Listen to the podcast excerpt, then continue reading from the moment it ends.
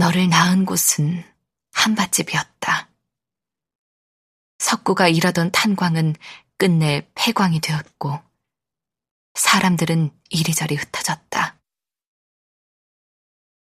나는 그가 없는 시커먼 골짜기에 더 이상 머물고 싶지 않았다. 아니, 먹을 걸 구하기 위해선 그곳에 머물 수도 없었다. 만식 엄마가 벌목공을 상대로 한밭집에서 일을 하기로 했다며 같이 가자고 했다. 탄광이 있는 산골짜기를 벗어나면 삼나무 숲이 빽빽한데 조선에서 끌려온 벌목공들이 일을 하고 있었다. 만식 엄마라도 같이 있지 않으면 나는 도저히 살 수 없을 것 같아 그녀를 따라갔다.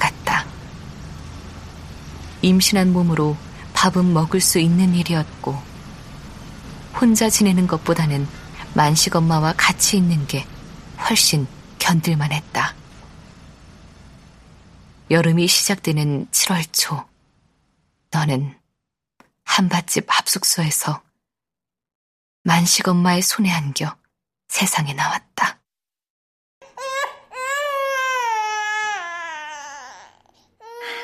석근혜야, 아들이다, 아들.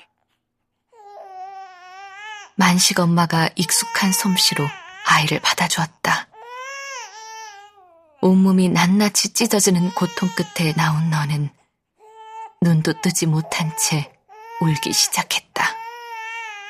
꼭 감은 인매가 애미 떡 닮았다. 만식 엄마가 모처럼 환히 웃었다.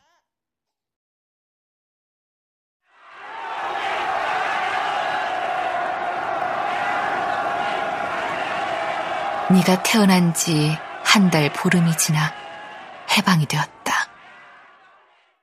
가라우토 섬에 우리는 한 달이 지나서야 그 소식을 들었다. 일본이 패망했다고 했다. 내가 태어날 때부터 천황의 나라였는데 그 나라가 망할 수도 있다는 게 믿기지 않았다.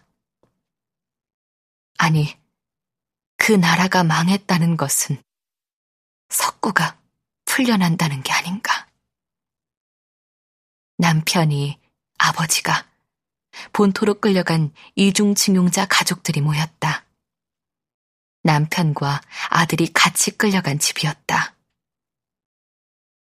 모두들 중구난방 웅성거렸지만 일단은 짐을 꾸려놓고 기다리자고 했다.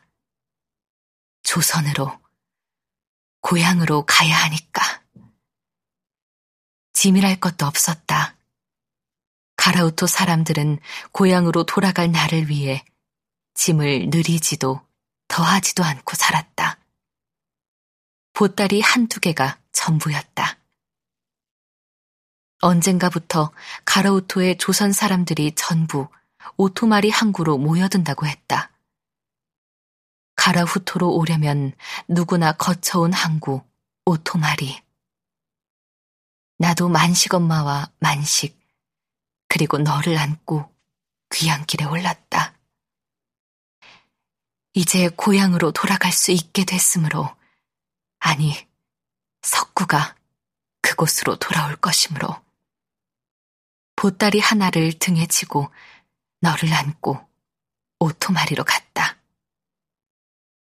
기차가 다니는 곳은 기차를 타고 멈춘 구간은 걸어서 운이 좋으면 트럭을 얻어 타고 보름이나 걸려 오토마리로 갔다.